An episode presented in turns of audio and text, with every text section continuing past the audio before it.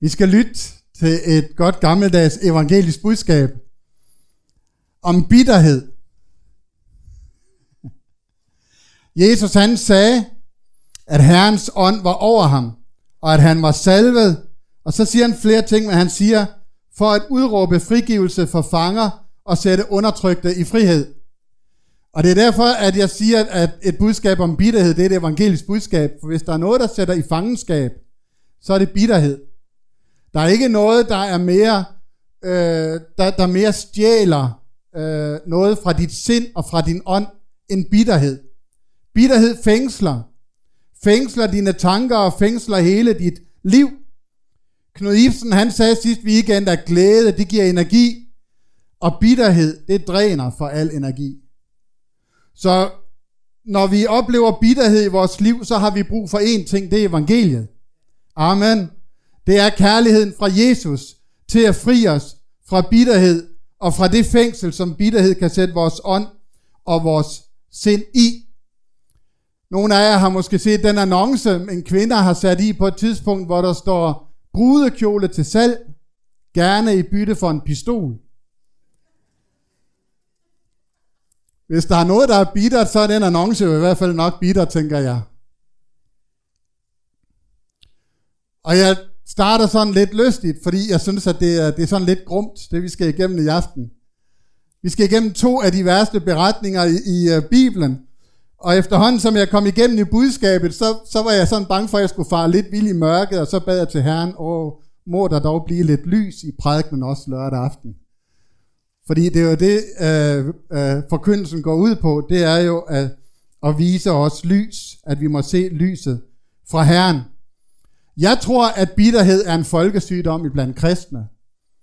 Jeg synes, at når jeg har mødt mennesker, så synes jeg, at bitterhed er noget, der ligger meget nærmere til kristne, end det ligger til mennesker ude i verden. Og jeg er ikke helt sikker på, hvorfor, men jeg tænker måske, at noget af det er fordi, at vi indimellem kan have nogle forkvaklede forhold til vores følelser så har vi en, for, en forståelse af, at vi må ikke blive vrede. Selvom Bibelen måske siger, jamen altså indimellem, så bliver du jo vred, men når du er vred, så synd ikke. Og Bibelen siger, at hvis du bliver vred, så lad ikke solen gå ned over din vrede. Det vil sige, at den må ikke fortsætte. Du skal behandle den. Du skal sørge for at lægge den ind under korset, så du kommer videre. For der sker nemlig det med den vrede, som bliver efter solens nedgang, at den sætter sig til bitterhed. Og det kan godt være, det har jeg da oplevet, at når du går i seng, så har vreden ikke lagt sig. Men når du så vågner næste dag, så siger du til dig selv, inden solen går ned i aften, så skal den her vrede være væk. Amen. Men for nogen kristne, for os, så er det som om, at vi må slet ikke blive vrede. Og så, så, så øh, begynder det at fylde indvendigt, fordi det får ikke lov til at komme ud. Og så sætter det sig ind imellem til bitterhed. Og jeg synes bare, jeg ser det mere hos kristne, end jeg ser hos andre. Vi kan jo leve med sorg. Vi hører det stærkt vidnesbyrd også nu her. Hvis du snakker med et ældre menneske, som har været gift i mange, mange år, og så hvis ægtefælle er gået hjem til Herren, så øh, kan det menneske opleve selvfølgelig en sorg, hvor der har været stor kærlighed, der er også stor sorg. Men på et tidspunkt, så, så bliver den sorg ligesom behandlet, og man kommer videre i livet. Det er ikke sikkert, at den nogensinde forsvinder, men den er et sted, hvor man kan leve med den. Og så kan man også leve et godt liv. Man kan finde en ny ægtefælle, man kan blive rigtig forelsket. Man kan, man kan få et godt liv. Og imens man lever det gode liv, det gør man samtidig med, at man har ikke glemt sin gamle ægtefælle. Der er stadigvæk en sorg et sted. Og den har også lov til at være der. Man kan ikke gøre det samme med vrede. Det kan man ikke. Du kan ikke leve med vrede og så sige, at den lever jeg med på samme måde. Det kan man ikke, for den bliver til bitterhed. Og den vil ødelægge dit liv. Jeg tror, bitterhed er noget af det, der har ødelagt mange kristne liv. Jeg tror, en del tjenere er gået ned på bitterhed. Jeg synes også, at vi oplever, at der er kristne, som bliver såret, og som ikke øh, som ikke får placeret den sårethed hos Jesus, og som bliver bitre, og som forlader menigheder, og som øh, bliver derhjemme, og ikke længere kommer i nogen menighed, fordi de er såret, og den sårethed, den sætter sig til bitterhed. Og det, der er det evangeliske i aften, det er, at du kan blive fri. Amen. Det er, at vi kan blive fri for vores bitterhed. Det er, at det skal ikke have lov til at leve, men ved korsets kraft, der skal vi have lov til at blive fri. Jeg har ret til at være fri for bitterhed. Jeg har ret til, at mit sind og min ånd ikke er i et fængsel, hvor hver gang jeg tænker på et menneske, eller flere mennesker, eller en situation, så begynder mine tanker at, at kredse, og jeg kan mærke, at de, de bliver fanget i et kredsløb omkring nogle mennesker, som har gjort mig ondt. Det er muligt at blive fri. Og så skal vi slå op i Bibelen, fordi vi skal nemlig høre om Akitofel. Jeg tror egentlig, han hedder Akitofel, men jeg havde så svært ved hans navn, så for at kunne huske det, nu er jeg jo fra Jylland, så blev han i mit sind til Akitoffel. Og det har han været siden, så jeg, jeg kommer nok til at sige det under prædiken her. Akitoffel. I kan huske øh, øh, Nørby hvad var det, han hed til efternavn? Komikeren. Nej, fornavn, komikeren. Finn Nørby Gård kan ikke huske, at han sagde, at han mente, der var en oversættelsesfejl i Bibelen. Han mente ikke, at, at det handlede om jøder, men Gamle Testamentet handlede om jyder. Og det var, var en oversættelsesfejl. Og en af hans argumenter, det var, at Gud var helt sikkert jøde. Og da de var i Edens have, så sagde Gud til Adam og Eva, I skal pære ved mine ævler. Og desværre så var Eva, hun var jo fra København, så hun forstod ikke, hvad han sagde. Og så kender vi resten. Og så tænker jeg sådan lidt her, også her er måske et argument mere, at Gitoffel, det lyder som sådan noget, en jøde vil give, sådan et øgenavn, han vil give til en god ven. Øh, men lad os prøve at slå op, fordi det er faktisk slet ikke så sjovt. 2 Samuel 16, 23. 2 Samuel 16, 23.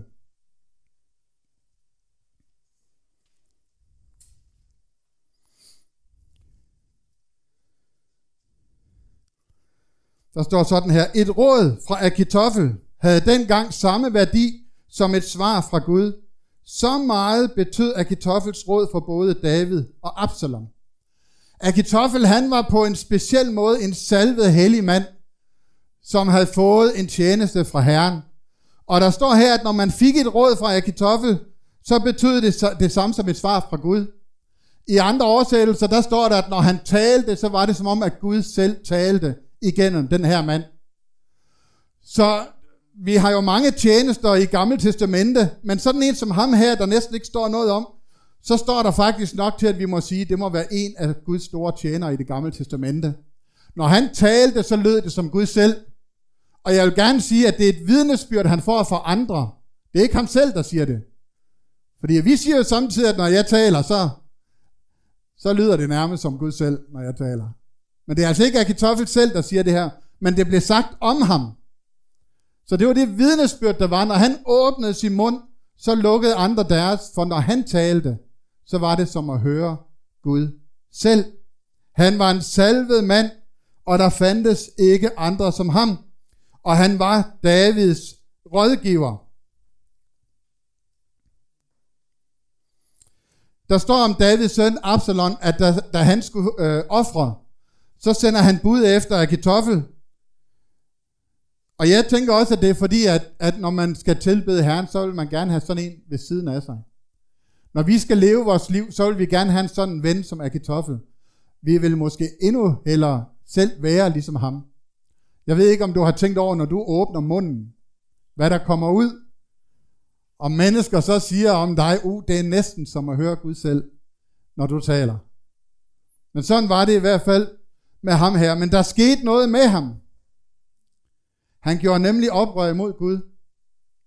Uden at vi får en forklaring på det, så, øh, eller imod David, undskyld, uden at vi får en forklaring på det, så skifter den her hellige mand pludselig side fra kong David, som han havde tjent som rådgiver, og så til hans søn Absalom, som havde gjort oprør mod David, og som søgte at slå David ihjel.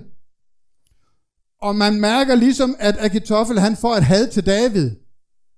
Et had, der er så stort, så han gør alt, hvad han kan i Absaloms tjeneste, for at få David slået ihjel. Og der er umiddelbart ikke nogen forklaring. Denne hellige mand, salvet af Gud til en helt speciel tjeneste, han vender pludselig 180 grader og ønsker brændende at få David øh, slået ihjel. Uden at vi har en, en forklaring på det sådan tydelig i teksten. Og nu læste vi fra 16.23, hvis du går nøjagtigt et kapitel frem til 17.23. Bare et kapitel fra 16.23 til 17.23. Så står der, da Akitoffel indså, at hans råd ikke blev fuldt, sadlede han sit æsel og red hjem til sin by. Der beskikkede han sit hus, og så hængte han sig. Han døde og blev begravet i sin fars grav. Det er jo en forfærdelig fortælling. Fra det ene øjeblik, hvor han taler som Gud selv, og så til det næste, bare et kapitel senere, hvor han oplever, at der er nogen, der ikke lytter til ham, og så går han ud, og så hænger han sig. Der er sket noget derimellem. Spørgsmålet er, hvad der kunne drive en hellig mand til en selvdestruktion på den her måde. Og jeg siger, at det er bitterhed. Jeg siger, det er det her, der har drevet mange kristne, som har været udvalgt af Gud, som har været hellige mænd og kvinder, som har været salvet, men som ender ude i øh, en situation, hvor deres åndelige liv dør på grund af bitterhed. Og spørgsmålet er, hvad det er, der sker for Akitoffel her. I kender godt beretningen om Bathsheba.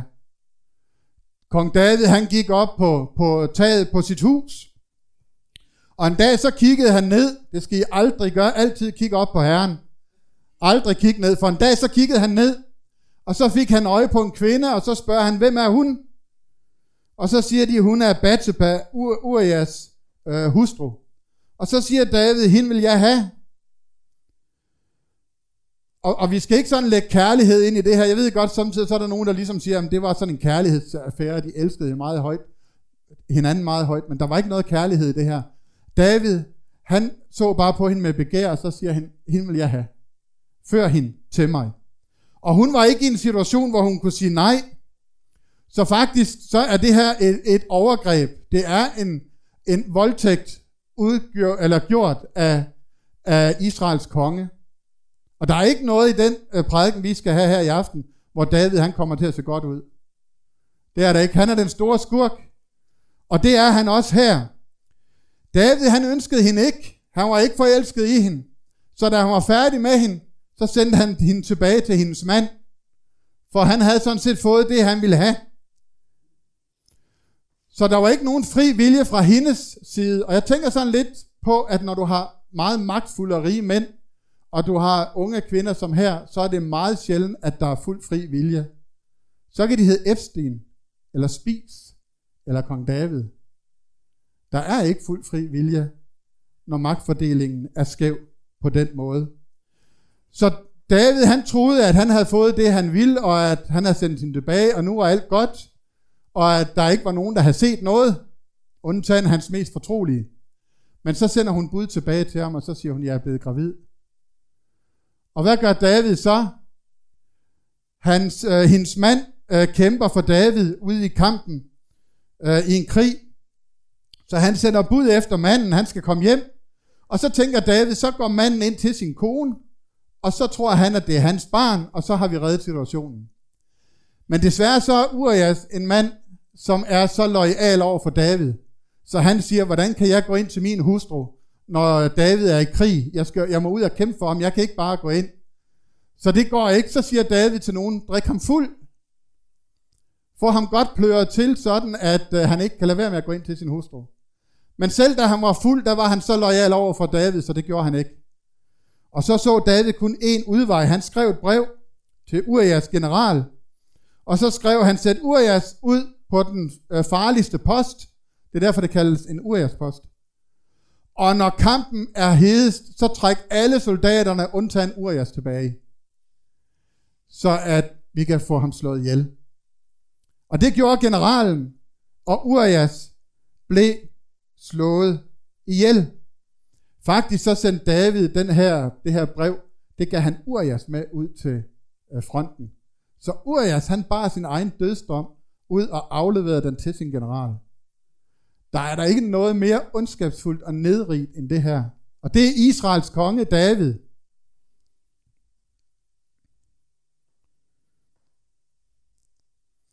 Det jeg synes, der er næsten er værst, det er, at når du læser beretningen, så vil du se, at David han overholder alle de religiøse regler. Han går i Guds tjeneste om søndagen. Han deltager i nadveren. Han læser fader hvor hver aften, inden han går i seng og så videre. Måske ikke lige det, for det gjorde de ikke dengang, men han gjorde det, der svarede til det. Der står for eksempel, at han sendte ikke bud efter hende, før at hun havde overstået sine renselsesdage.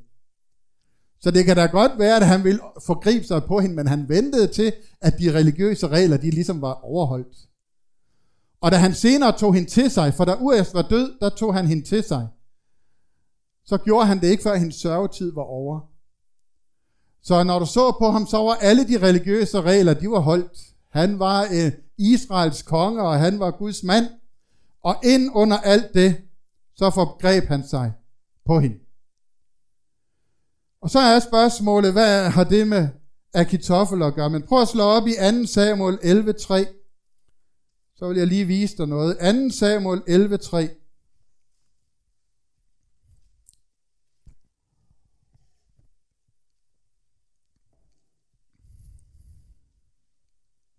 Der står sådan her.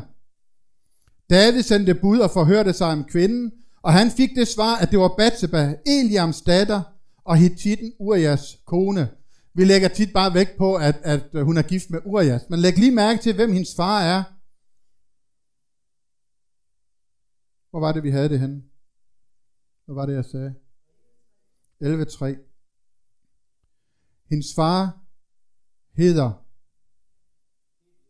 Eliam. Ja, Eliam.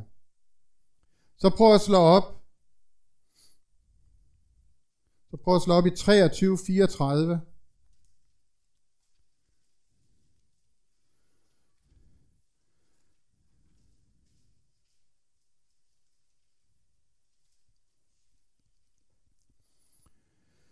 Der står, det er en lang uh, slægtsregister, der står Akasbejs søn, Elife, Elifelet fra Maaka, Akistofels søn Eliam. Det er Davids krigshelte, der bliver, der bliver nævnt her.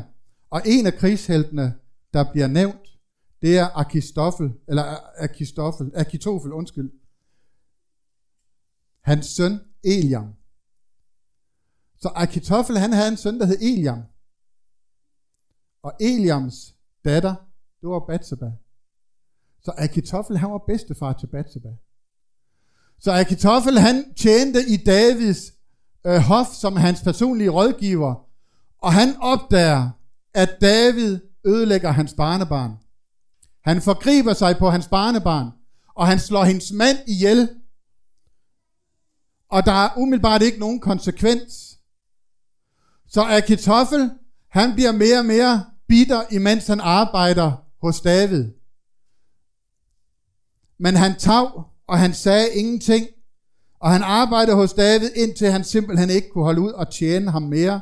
Indtil han ikke kunne holde ud og se på, at David bare levede sit liv, imens Akitoffels barnebarn havde fået ødelagt sit, og hendes mand var blevet slået ihjel. Så til sidst, så gik han over til fjenden. Så på den måde, der ødelægger bitterheden gode mennesker, for Akitoffel var et godt menneske. Han var ikke et ondt menneske. Han var ikke en dårlig mand, han var et godt menneske, udvalgt af Gud og salvet med den hellige ånd. Men hans bitterhed ødelagde ham. Du kan ikke engang sige, at det var Davids overgreb, der ødelagde ham, fordi David skal stå til regnskab for det, han gjorde. Men Akitoffel skal stå til regnskab for sin bitterhed.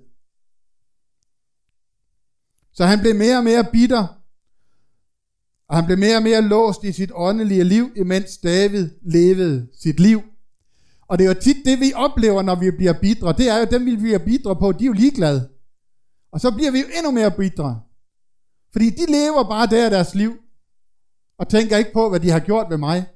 Akitoffel, han havde jo en sag. David havde jo virkelig gjort noget forfærdeligt imod ham og hans familie.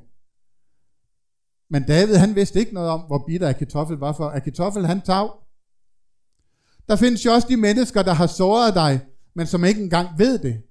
Og så ser du på dem, og de lever bare deres liv fuldstændig ligeglade med dig, for de ved ikke engang, du er såret. Så den eneste, det går ud over, når du er bitter, det er jo dig selv. Det har jo ingen indflydelse på dem. Og så er det dem, der aldrig har gjort dig noget, men du føler, de har gjort dig noget. Der, der vokser en eller anden sag op. De har aldrig gjort noget. De har, det har aldrig været deres intention at såre dig. Men i din følelse, der oparbejder du noget, som du bliver bitter over. Og når du ser på dem, så lever de også bare deres liv. Og det er det, der er ved bitterhed, det er, at den eneste, det sådan rigtig ødelægger, det er mig selv. Ødelægger mit åndelige liv, og ødelægger mit sind, og sætter mine tanker i et fængsel. Imens dem, jeg mener, der har såret mig, eller som måske har såret mig, det mærker de ikke noget til. Og de lever deres liv. Og det er her budskabet også er, at der er ikke nogen andre mennesker, der er værd, at du ødelægger dit eget liv. Der findes ikke nogen mennesker, der er værd, at du ødelægger dit eget liv. Så vi skal give slip på den bitterhed. Vi skal finde en måde at give slip på den. Så at, fordi det er jo egentlig dem, der har magt over mig, når jeg er bitter. Fordi at, at de øh, tager mine tanker til fanger og fængsler mig. Jeg har jo ingen magt over dem. Akitoffel havde jo ingen magt over kong David.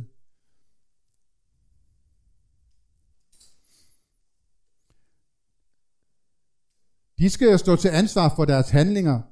Og hvad Akitoffel måske ikke opdagede, det var, at David kom jo så sandelig til at stå til ansvar. Hans barn døde. Profeten Nathan gik op imod ham. Og da, da David fandt ud af, hvad det var, han egentlig havde gjort, så står der jo, at han fortrød bitterligt. Og Gud sagde til ham, svær skal altid være i din familie. Der skal altid være vold i din familie. Der skal altid være død og ødelæggelse. Der skal altid være krig i dit liv, David. Det var en konsekvens.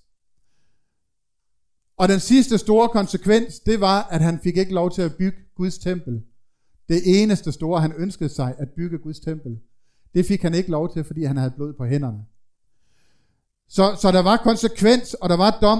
Og jeg tror heller ikke, at Kitoffel havde hørt David synge salme 51. Men salme 51, det var den salme, som David han skrev, efter at han var blevet afsløret af Nathan. Og her synger han blandt andet, Gud vær mig nådig i din godhed. Udslet mine overtrædelser i din store barmhjertighed. Vask mig fuldstændig ren for din skyld. Rens mig for synd. For jeg kender mine overtrædelser, og min synd har jeg altid for øje. David han gik ind i et liv, hvor han, hvor han aldrig kunne give slip på det, han havde gjort. Han havde altid sin synd for øje. Han havde altid en bøn til Gud, og hjælp mig, rens mig, tilgiv mig for det, jeg har gjort. Og jeg tror, at hvis Akitoffel havde fortalt David, hvordan han havde det, så tror jeg, at David havde mødt Akitoffel med anger. Og havde sagt til ham, jeg kan ikke gøre det om, men jeg kan gøre det så godt jeg kan. Men Akitoffel, han holdt det inde i sig selv, og blev mere og mere bitter, og ønskede til sidst, at David skulle dø. I Romerne 12:19, det behøver I ikke at slå op, der siger øh, Paulus sådan her, tag ikke retten i egen hånd, mine kære, men giv plads for Guds vrede, for som der står skrevet, Herren, nej, hævnen tilhører mig, jeg vil gengælde, siger Herren. Så Paulus siger til os, som er Guds børn, at vi må ikke tage retten i egen hånd, men vi skal give plads for Guds vrede. Ved du, hvad det betyder? Det betyder, at hvis du tager retten i egen hånd, så er der ikke plads til Guds vrede. Så træder Gud lige så stille tilbage, og så siger han, Nå, det vil du ordne selv jamen så gør du det. Men Bibelen siger klart, og det er det, Paulus citerer, hævnen tilhører Herren. Den tilhører ikke dig og mig. Og han, han øh, Paulus, han, han taler direkte faktisk tilbage til noget, der står i 3. Mosebog 19. Der står sådan her, Gud siger, du må ikke hævne dig på din landsmænd. Du må ikke hævne dig på din landsmænd. Det er så modsat de her kulturer, vi kender, hvor at hvis du gør en i min familie for træs, så slår jeg en i din familie ihjel, hvor, hvor man har de her æresbegreber. Men faktisk helt tilbage fra Israels begyndelse, der blev det sagt fra Gud, du må ikke hævne dig på din landsmand. Du må ikke bære nag. Altså, du må ikke lade bitterhed bo i dig imod dem. Du skal elske din næste som dig selv. Jeg er Herren. Og når Gud i Gamle Testamente slutter af med at sige, jeg er Herren, så er det fordi, det er vigtigt. Det er vigtigt. Og i det nye testamentets tid, menighedens tid, der har vi fået udgivet, udgivet af Guds kærlighed i vores hjerter. Amen. Så vi lever et andet sted. Man behøver ikke at sige til dig, dig og mig, du må ikke hævne dig, du må ikke være bitter. Fordi det kan vi slet ikke være, vel? Nej. Fordi Guds kærlighed er udgivet i vores hjerter. Vi er sat fri af frihedens fuldkommende lov. Hævnen tilhører mig, jeg vil gengælde, siger Herren. Jeg har hørt bidre mennesker citere det her skriftsted. Og de citerer det helt anderledes. De citerer det sådan her. Herren, han vil, han, han, han vil få fat på dig. Du. Hævnen er Herrens. Mig og Gud, vi skal nok få ramt på dig på et tidspunkt. Det er helt sikkert. Bare vent. Og hvis der er en eller anden ulykke, der rammer dig, så ved jeg godt hvorfor. For det var, hvad du gjorde imod mig. Så Herren er på min side. Og i virkeligheden, når Gud siger, at hævnen tilhører mig, så siger han egentlig, pas du dit. Så passer jeg mit. Du har ikke noget med hævnen at gøre, eller med bitterhed at gøre, eller noget som helst. Hvis du passer dit, så passer jeg mit. Den eneste, der har ret til hævn, det er Gud. Den eneste, vi synder imod, det er Gud. Det kan godt være, at jeg forbryder mig imod dig, men, men, men du må ikke få sådan en indstilling, at nu har jeg syndet imod dig, eller sådan noget. Du har jo ikke, jeg har hørt en prædikant sige, det kan jeg jo ikke engang sige, jeg har jo hverken en himmel, jeg kan putte nogen i, eller et helvede, jeg kan sende nogen til.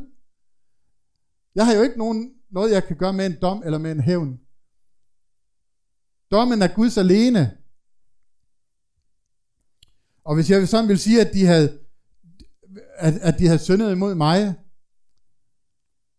jamen, øh, altså, så er det som om, at, at mennesker, de skylder mig noget.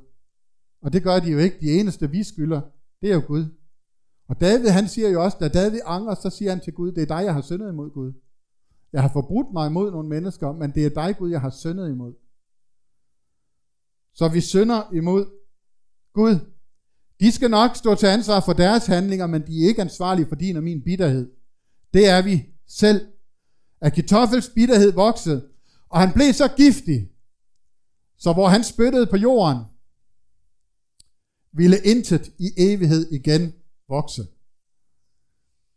Så giftig var han. Så giftige mennesker her også mødt. Og så kommer vi til den anden mand, den anden beretning. Prøv at slå op i 2 Samuel 14, 25, så finder vi en anden mand, et andet menneske, hvis liv bliver filtreret ind i Akitoffels. 2 Samuel 14, 25-26.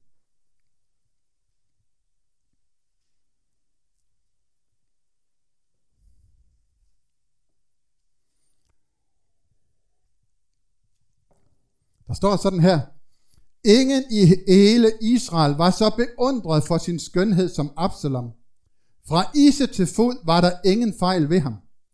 Med mellemrum blev hans hår så langt, at han måtte lade det klippe, og når han gjorde det, kunne det veje 200 sekel efter kongens vægt.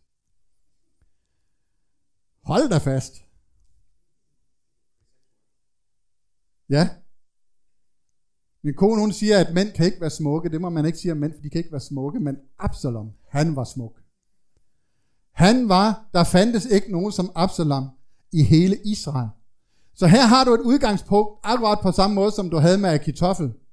Der fandtes ikke nogen som Akitoffel. Når han talte, så var det som at høre Guds ord. Der fandtes ikke nogen som Absalom. Han var den skønneste mand i Israel. Og når han gjorde sådan her, så flagrede håret omkring ham. Og det voksede så stort og så stærkt, så at man må klippe det ind imellem. David havde mange hustruer, og mange hustruer er roden til alt ondt. Du troede, det var lediggang, men det er det ikke. Mange hustruer er roden til alt ondt. Og alle de her hustruer, de fik børn, så der var brødre og halvbrødre og søstre og halvsøstre, og de skændtes indbyrdes, og der var aldrig ro og fred i kong Davids hus. Og blandt dem, der var der kong Davids den første fødte, Amnon. Han, øh, der står om ham en dag, at han fattede kærlighed til sin smukke halvsøster, Tamar. Og Tamar, det var Absaloms helsøster. Kan du følge med?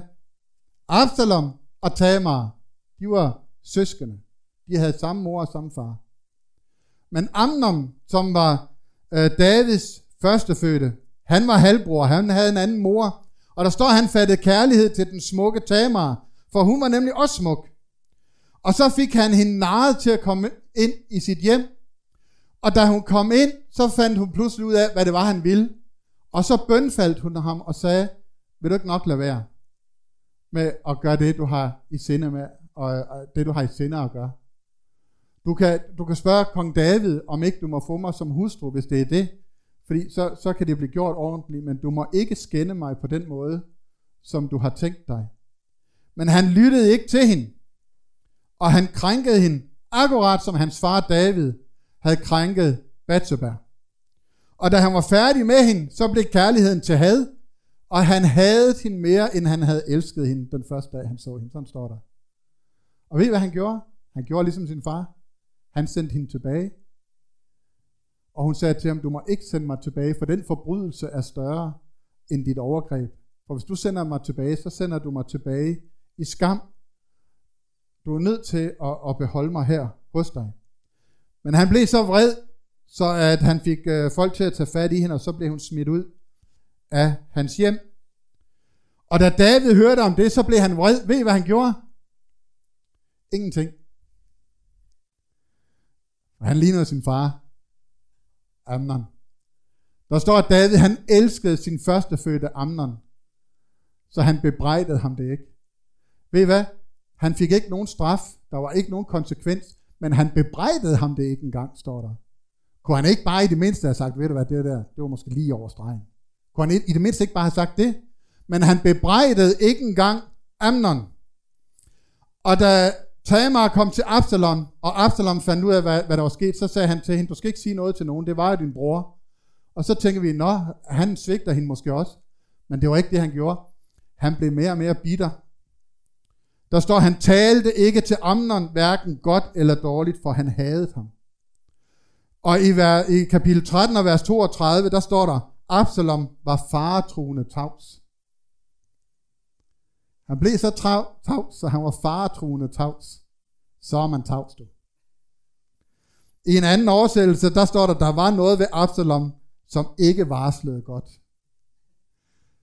Han var ildevarslende, når man gik forbi ham. Og hans bitterhed voksede mod Amnon, men også imod David, som ikke havde gjort noget, og som ikke var skrevet ind. Og så tror jeg, at vi er nået dertil nu, hvor vi er nødt til at sige det, som øh, Jesus siger i Lukas 17.1. Han siger sådan her, det kan ikke undgås, at der kommer fald. En anden måde at oversætte det på, det er, at det kan ikke undgås, at der kommer krænkelser. Og det ord har opmuntret mig indimellem. Fordi så er det jo en præmis, så er det bare en del af livet. Det kan simpelthen ikke undgås, der kommer krænkelser. Du kommer ikke igennem livet, uden at der er nogen, der krænker dig. Du kommer ikke igennem livet, uden der er nogen, der sårer dig. Og når vi nu ved, det er et præmis, og det kan ikke undgås, jamen, så er det måske ikke et spørgsmål om, at nu bliver jeg såret, men så er det et spørgsmål om, hvad gør jeg ved det? Hvordan modtager jeg det? Hvordan får jeg det givet videre? For det kan ikke undgås, at der kommer krænkelser. Så spørgsmålet er, hvad gør vi ved det så, når vi oplever det? Og spørgsmålet er, hvem har vi til at hjælpe os? Jeg er jo så heldig, at Gud har givet mig Heidi til at hjælpe mig. Og det mener jeg fra dybet, dybet, dybet af, min hjerte, af mit hjerte. Absalom, han var ikke god for sin søster. Det blev mere og mere bittert øh, hos Absalom. Men Heidi, hun er god for mig. Fordi hun har slet ingen anlæg for bitterhed. Det, det findes simpelthen ikke. Og en gang imellem, så kan jeg godt blive lidt irriteret. Kan det ikke bare være lidt? Kan vi ikke bare være, kan vi ikke bare være fælles om, om, om bare lidt? Men, men der er ikke nogen god bund for bitterhed. Og jeg synes, når jeg ser tilbage, jeg er utrolig glad for mit liv. Jeg synes også, vi har oplevet nogle hårde ting. Jeg synes også, der har været et par gange eller tre, hvor jeg har været virkelig, virkelig, virkelig såret. Altså, hvor der har været mennesker, der har gjort mig virkelig, virkelig ondt. Det har der også været. Det har der. Og så kan jeg godt gå lidt rundt sådan, ligesom sådan en pitbull. Øh.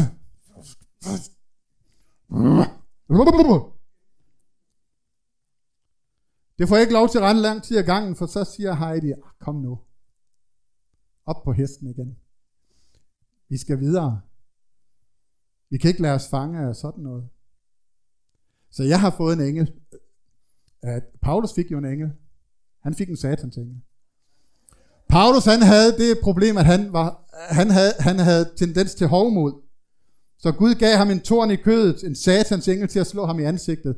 Jeg har måske haft sådan lidt med de oplevelser, jeg har haft der, måske lidt, ikke med hovmod så meget, tror jeg jo. Det kan godt være, det, det er der andre, der skal sige noget Men i hvert fald med bitterhed. Så Paulus han fik en satans engel. Jeg fik en Guds engel fra himlen. Paulus han fik en torn i kødet. Jeg fik sådan en rose til sindet. Paulus, satans engel, han slog ham i ansigtet. Min engel fra himlen, hun ærer mig på kinden, så siger hun, kom så. Så skal vi videre. Og så kommer vi også videre. Og jeg kommer også videre i mit liv. Og ved I hvad? Vi skal takke Herren for de mennesker, som hjælper os. Om det så er ægtefæller, eller om det er brødre og søstre i menigheden, eller om det er venner, eller om det er familie, der kan hjælpe os videre fra det, der ellers skulle have begravet os ned i et dybt sort hul af bitterhed. Amen. Dem skal vi takke Herren for. Nu gik det desværre sådan, at Absalom og Akitoffel, de fandt sammen. Og så står der direkte, at da de fandt sammen, der voksede sammensværgelsen i styrke. For sådan to bidre mænd, når de finder sammen, så sker der noget. Fordi ånd søger ånd. Og det skal du jo også vide, hvis du oplever, hvis du opdager, at du har et bittert sind, eller der er en bitter ting i dit liv, det skal du vide, at det nemmeste for os, og det mest naturlige for os, det er at søge en anden af samme ånd som os. Fordi den, den udvej, du har, det er, at du ikke søger mennesker af samme ånd, men at du søger blide mennesker, tålmodige mennesker, kærlige mennesker, der kender Jesus. Amen. Men de to fandt sammen, og hvor to eller tre er forsamlet i bitterhedens navn, der vokser sammensværgelsen. Og det gjorde den også her. Vi kender det jo også i dag. Vi kender jo også kristne mennesker, som er blevet såret i den ene og den anden menighed, og så samler de sig i grupper, eller, eller danner måske en hel menighed af sårede mennesker. Og når man er såret, og når man bliver bitter, så får man selv den, opf- den opfattelse, at man bliver mere åndelig. For pludselig, så ser man jo det hele klart. Nu kan man jo se, hvordan det i virkeligheden var, med dem, man troede, der var ens venner, og med dem hen i menigheden. Og man ved ikke, at det er ens sårede følelser, der taler. Det er aldeles ikke Gud, der åbenbarer sig for dig. Men det er dine sårede følelser, der taler. Man bliver nemlig ikke mere åndeligt klart synet af at være bitter. Og mange af de fællesskaber, de holder heller ikke ret længe, fordi når man er bitter alle sammen, så er der ikke så meget overskud til at kunne holde sammen på et fællesskab. Hebræerbrevets forfatter siger sådan her i 12.15. Se til, at ingen går glip af Guds nåde, at ingen bitter og skadelig rod får lov til at sætte skud, så mange forgiftes af den. Jeg tror, det her er talt til menighedens ledelse, til menighedens tjeneste. I skal se til, at ingen går glip af nåden, og at ingen bitter rod får lov til at sætte skud, så mange forgiftes af den. Men jeg tror også, vi kan tage, kaste den ud til os alle sammen. Du har i hvert fald et ansvar for dig selv. Se til, at der ikke er nogen bitterrod, som får lov til at, at vokse hos dig, så den sætter skud, fordi at mange vil blive forgiftet. I kender Galaterne 5, åndens frugt, kærlighed, glæde, fred, tålmodighed, venlighed. Når du møder mennesker, som er, er fyldt af ånden på en sådan måde, at det sætter frugt, så kan du se det med det samme, fordi frugt er jo synligt. Du kan, du kan jo mærke kærligheden. Du kan jo mærke venligheden. Du kan jo mærke mildheden. Fordi at, at det er synlig frugt. Bitterhed, det er en rod. Det er usynligt. Du kan ikke se det, men efterhånden, som du er sammen med bitre mennesker, så kan du fornemme det. For den rod har det med at skyde nye skud og forgifte andre mennesker. Hebræerbrevets forfatter, han, se, han sagde, se til, at ingen bitter rod får lov til at sætte skud. Det vil sige, du har et valg. Han siger, du har et valg. Du skal vælge at den bitre rod ikke får lov til at skyde og forgifte andre. Og det valg, du har, det kan godt være, at du ikke har et valg, så at du kan komme af med din bitterhed. For tit og ofte, når man er bitter, ligesom med så meget andet, så har vi jo ikke selv kræfter nok til at gøre noget ved det. Men hvis du opdager det hos dig selv, så har du det valg, at du kan lægge det ind for Jesus. Og bede ham om hjælp til bitterheden. I Johannes 7:38 står der, den der tror på mig, for ham skal det gå, som skriften siger, fra hans indre skal der rende strømme af levende vand. Men for den bitre, der bliver det levende vand, det bliver forvandlet til bittert vand. I Kolossenserne 3.19, der står der, mænd, elsk jeres hustruer, og vær ikke hårde imod dem. En anden oversættelse, den siger, mænd, elsk jeres hustru, og vær ikke forbidret imod dem. Og det er ikke kun at være hård, men, men at være forbidret, det er ikke noget ligesom hissighed, der bare lige kommer i et øjeblik. For at være forbidret, det er noget, som vokser lige så stille, at man bliver mere og mere bitter i forhold til sin ægtefælle. Og Peter han fortsætter, han siger, I mænd skal lige så være hensynsfulde i samlivet med kvinden som den svagere part. Du kan godt stoppe, det har ikke noget med intelligens eller hjerne eller noget som helst at gøre. Det har kun noget at gøre med, at de tit er fysisk svagere. Jeg har mødt mange kristne mænd, der mente, de var kloge, og når man så så deres kone, så kunne man se, at hun var 10 gange klogere end dem. Og den eneste, der ikke vidste, det var mændene. Og jeg har også mødt kristne mænd, der mente, at de var så åndelige, så åndelige, indtil man mødte deres hustru, og så den åndelige i den familie, i det ægteskab, det var hende. Og den eneste, der ikke vidste, det var ham. Så det er ikke det, det betyder. Men der står, han fortsætter, når nu øh, Paulus har sagt, at vi skal ikke være forbidret mod vores hustruer, så fortsætter han her med at sige, at vi skal være hensynsfulde. Vi skal vise vores hustruer ære, fordi de er også medarvinger til livets nådegave. Og så siger han, for at jeres bønder ikke skal hindres. Det betyder, at bitterhed kan ødelægge mit bønsliv. Bitterhed kan ødelægge mit fællesskab med Gud. Og hvis jeg er bitter over for min ægtefælle, eller jeg er bitter over for brødre og søstre, eller for gamle venner, så vil det ødelægge mit liv. Og tit og ofte, så er jeg selv den sidste, der opdager det. Akitofels råd, det forandrede sig. Prøv at se i 2 Samuel 16, 21. 2 Samuel 16, 21.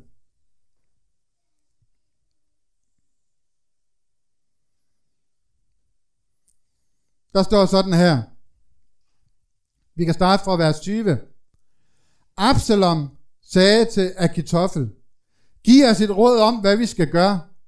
Akitoffel, der jo var vant til at tale som Gud selv, han gav Absalom et råd. Akitoffel svarede Absalom, gå ind til din fars medhustruer, som han lod blive tilbage til at tage vare på paladset.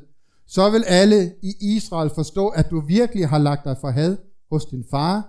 Det vil sætte mod i alle dine tilhængere. Så her har du Akitoffel, der var en salvet mand fra Gud, der talte som Gud selv. Men der er en bitter rod, der har slået, øh, der er vokset i ham. Og når han nu giver råd, så er det sådan et råd her, hvor han siger til Absalom, ved du hvad du skal? Du skal rejse et telt op på taget, så alle de kan se det. Så skal du kalde alle din fars hustruer ind, og så skal du ligge med dem. Her er der heller ikke noget kærlighed, det her det er ren magt. Men nu forstår vi jo pludselig, du, du kender jo den beretning, at Absalom han gjorde det. Men nu forstår du pludselig, hvad det er, der sker. For Akitoffel, han sagde, David, han har ødelagt min familie. David, han ødelagde mit barnebarn. Han slog hendes mand ihjel. Ved du hvad, Absalom? Nu gør vi det samme med David, som han gjorde ved mit barnebarn og ved min familie. Nu ødelægger du Davids familie. Og Absalom, han sagde, ved du hvad, det er et godt råd. Fordi David, han gjorde ikke noget, da hans første fødte ødelagde min familie. Så de var begge to enige om, at de, det sætter jo den her beretning i et helt andet lys. Nu forstår vi pludselig, hvad det er, der sker. At der er nogle bidre mænd, der vil hævne sig på David.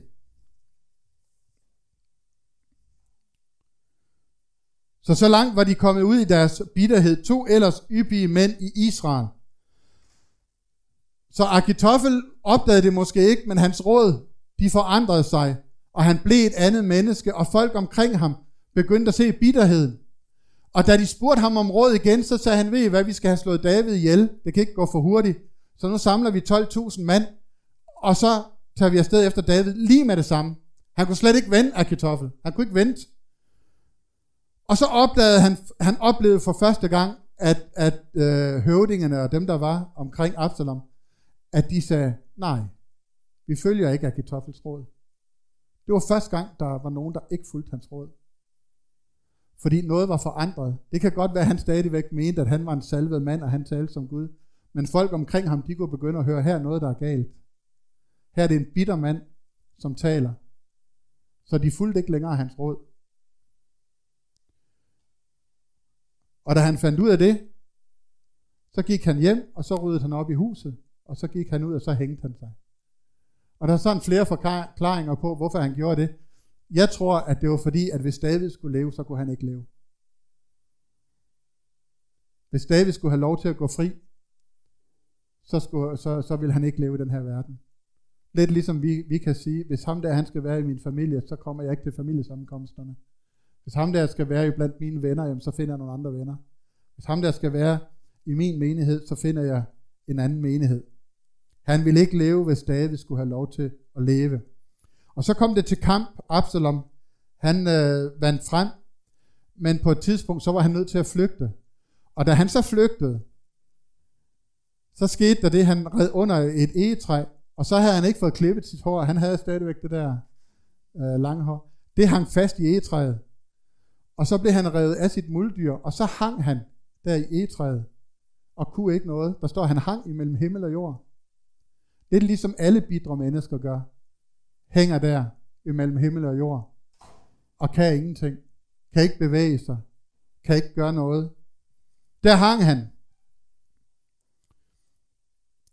Indtil en af Davids mænd kom forbi og stak tre spyd i ham. I kan huske, Samsons hår gav ham styrke. Absaloms hår gav ham skønhed. Samson han døde, fordi at han lod nogen rave ham. Absalom han døde, fordi han glemte at lade sig rave, inden han øh, drog i kamp. Akitofel, han er Gamle Testamentets Judas. I Ny Testamente, der har du Judas, der går ud og hænger sig. I Gamle Testamente, øh, Judas, som var med øh, blandt i inderkredsen hos Jesus. I Gamle Testamente, der har du Akitoffel, som tager ud og hænger sig. I øh, han, som var Davids inderkreds. Og du har Absalom, som hængte sig. Det var godt nok ikke med vilje, men han hængte sig også. Og de døde alle tre. Og det, der er fælles for de tre, det er bitterheden i deres liv. Og jeg tror, det har lidt at gøre med, at, at der bliver sagt, i Galaterne 3, der bliver sagt, forbandet er en vær, der hænger på et træ. De tre, de var forbandet af deres egen bitterhed. Så kommer Jesus. Kristus har løskøbt os fra lovens forbandelse ved selv at blive en forbandelse for vores skyld. Der står jo skrevet, forbandet er en vær, der hænger på et træ. Men da Jesus hang på et træ, der var det kærligheden, der holdt ham fast. De andre, de hang der af deres egen bitterhed. Men Jesus, han hang på korsets træ på grund af kærlighed. Han var ikke bitter, men han har taget din bitterhed, hvis du vil lade ham tage den. Han var ikke en forbandelse, men han blev din forbandelse, for at du kunne blive fri. Amen. Så det er muligt, og nu begynder jeg lige så stille at runde af, det lover jeg. I Romerne 8:28, der står det, vi ved, at alt virker til gode for dem, der elsker Gud. Hvis det, er vores, hvis, hvis det er vores grundholdning i vores liv, at alt virker til gode, så virker det, der sårede mig, og det, der gjorde mig fortræd, det vil Gud også vende til det gode i mit liv. Hvis vi kan have den indstilling, så er der heller ikke nogen bitterhed, der kan få lov til at vokse hos os. Fordi ved du hvad, det kan godt være, at du vragede mig som kæreste, men se hvor jeg er nu. Det kan godt være, at du sagde, at du vil ikke være ven med mig mere, men se hvor jeg er nu. Det kan godt være, at jeg havde det meget skidt i en menighed. Det kan godt være, at der var nogen, der mobbede mig. Det kan godt være, at jeg blev øh, fyret fra et arbejde. Det kan være så mange ting. Men jeg tror på, at alt på en eller anden måde kommer til at virke til gode for den, der elsker Gud. Amen. Så bliver der ikke plads til bitterhed. Esajas han siger sådan her, min bitterhed er blevet til fred. Og det jeg synes, der er stort i det her, det er, at han, han taler i datid. Han siger, min bitterhed er blevet til fred. Så det er vores trostilling. Vores bitterhed er blevet til fred. Du skånede mig for ødelæggelsens grav, for alle mine sønder kastede du bag dig. Ved du hvad? Kristus han har kastet alle mine sønder bag sig. Og når han har gjort det, så kan jeg sige, at min bitterhed er blevet til fred. Hvad var klokken? Okay, godt. Så det sidste, jeg vil slutte af med her, det er Corrie ten Bum. Nogle af jer har læst nogle af hendes bøger. Hun var jo den her pige, som skjulte jøder, og som blev fanget af nazisterne og blev sat i koncentrationslejr. Og i den koncentrationslejr, der kom hun jo ud for, for de værste ting, man kan komme ud for. Hun blev fanget sammen med hendes søster, og hendes søster overlevede ikke koncentrationslejren. Det gjorde Corrie ten Bum. Og der var specielt en vagt, som var utrolig ondskabsfuld over for dem.